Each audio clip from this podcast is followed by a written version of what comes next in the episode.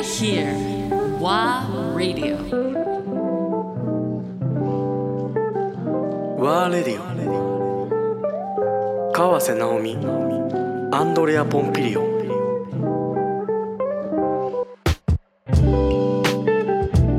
いや演劇をねシュタイナーでやっててで、まあ、シェイクスピアとかをやってたんだけど、シュタイナーででねあの主役やったらいいやんって言ったら「うん悪役やる」って言うねんねで「なんで?」って言ったら、悪役が物語を引っ張っていくねんで」って。言われて。そうそう。あなるほど。いいいいポジショニングを取ろうとしてるね。となんかねあのそれはねあのクリストファー・ノーランの影響やと思うんですよ。クリストファー・ノーランの影響なの？なんかほらあのバットマンとかでもさ、うんうんあの悪役が主役になるじゃないですまあまあまかあそうね。うん。であのな感覚なのね。どうやら。昔からそうだった？小さい頃から。いやーその、ま、昔ってね。いわゆるちっちゃい頃からいわゆるわかんない、例えば漫画もそうだけど映画もそうだけど悪役とね上がった場合チョイス的には悪役の方が好きだとかそういうあのね本がとにかく好きだかあら読んだんだ。ものすごく読んでる。あのあらゆるもの、まあ、もちろん漫画とか手塚さんも読んでるし、あとそうですね。私の少女漫画なんかも読むうし、ん。で、うん、今池井戸さんとかも小説から入ってるし、すごいね。なんかねそれは何？やっぱり母親としてあんたととりあえずまず小説読みなさいみたええいなことはせずに本屋が大好きで本読ませてると周りが見えない人ですね。へ うんどうなんのかわからないけど。まあでも多分ちょっと前まではやっぱ言語自分うん。でその分かってんねんけど、うん。知識がありすぎて、分かってんねんけど自分で表現する術をちょっとまだ持ててない、えうん。私が思うに彼はちょっと遅いんですよ。うん。何かをこう獲得するのが、うん。でもなんか獲得しだすとうん。うわーってなんかなっていく感じがあって、うん。で例えば今回映画祭でもそのうん。ユースのプロジェクトの中入ってるんですね。そう写真に写ってるよね、あれ？っつってここにもいるわっつって。でこの人は結構やっぱり周りの人たちとの関係性をなんかしっかり見つめながらうん。なんかねチームをこう導いていくタイプの人なのね。で、まあ、学校ほらあのインターに行って、うん。シュタイナーの方がうん。クラスメートがみんなうん。そのうちの子がいなくなったことにより、うん。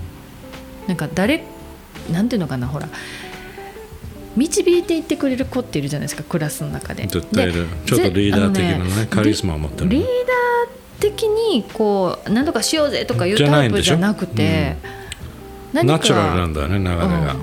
でもどっかの時点であれ何年？生の時やったから2年？中2 14歳ぐらいの時にうん。なんかこうちょっとこう暗かってんな家で。でなんかどうしたんかなとかって思ってたらなんかちょっと泣き出してうんうんで「どうしたん?」って言ってで、まあ、言うまで待ってたけどなんかみんな好き勝手なこと言う、うん、みんな自分のことしか言わへん。って言ったんですよ。うん、で自涙流分はそう、うん。自分は自分の思ってることを言わないでうんクラスがどうあればいいかっていうことをやってるのにみんな好き勝手なことを言うって言って泣き出したのね。うん、なるほど。この人はもうだいぶ大人やなと思って、大人だね。もう私の方が子供みたいになってきたんですよ。い やだからこういうふうに例えばこういうユースプロジェクトにここまで関わ、まあ映画祭に完全に関わってきてるっていうことは例えば彼から生み出されるアイディアとこういうふうにした方がいいんじゃないかとかああはい。っていうのは逆提案があったりうん、する？あチームの中で？チームの中で、うん、ああそうあるいです、ね、は大人に対して。うん。大人に対してっていうのは大人は一切今回とかいないから。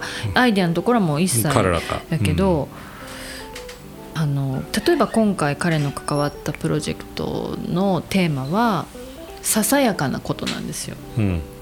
で結構物語を作る時ってうん。何か大きな出来事があるからそれをまあフォーカスして物語作っていくっていうのがうん。まあ普通ですよね、うん。物語のこう起爆剤みたいなことがあるわけだから、うん。でもあのこう話し合いの中ですごい深い話をしていて僕らの日常の中にはこんなドラマチックなことはそんなに起こらないはずやと。リアリストだね。リアリストなんだよね、うん、でそうね。あのそしてあんまり面白くないわけではないっていうね、はい。はいそういうそん。な起こってるドラマとかなんかみたいに起こらないわけだから、うん。だけど自分のこう気持ちの中にあ今日は光が綺麗だとか、うん。あ花が昨日は咲いてなかったけど咲いてるねとかそういうささやかなことを積み重ねていけば僕たちは幸せと言えるんじゃないみたいな。ほう。それそのその考え方、あるいはその感情っていうのは、うん。例えばあの彼もそうだもちもちろん彼もそうなんだけどその彼の周りの子たちも同じような感じ？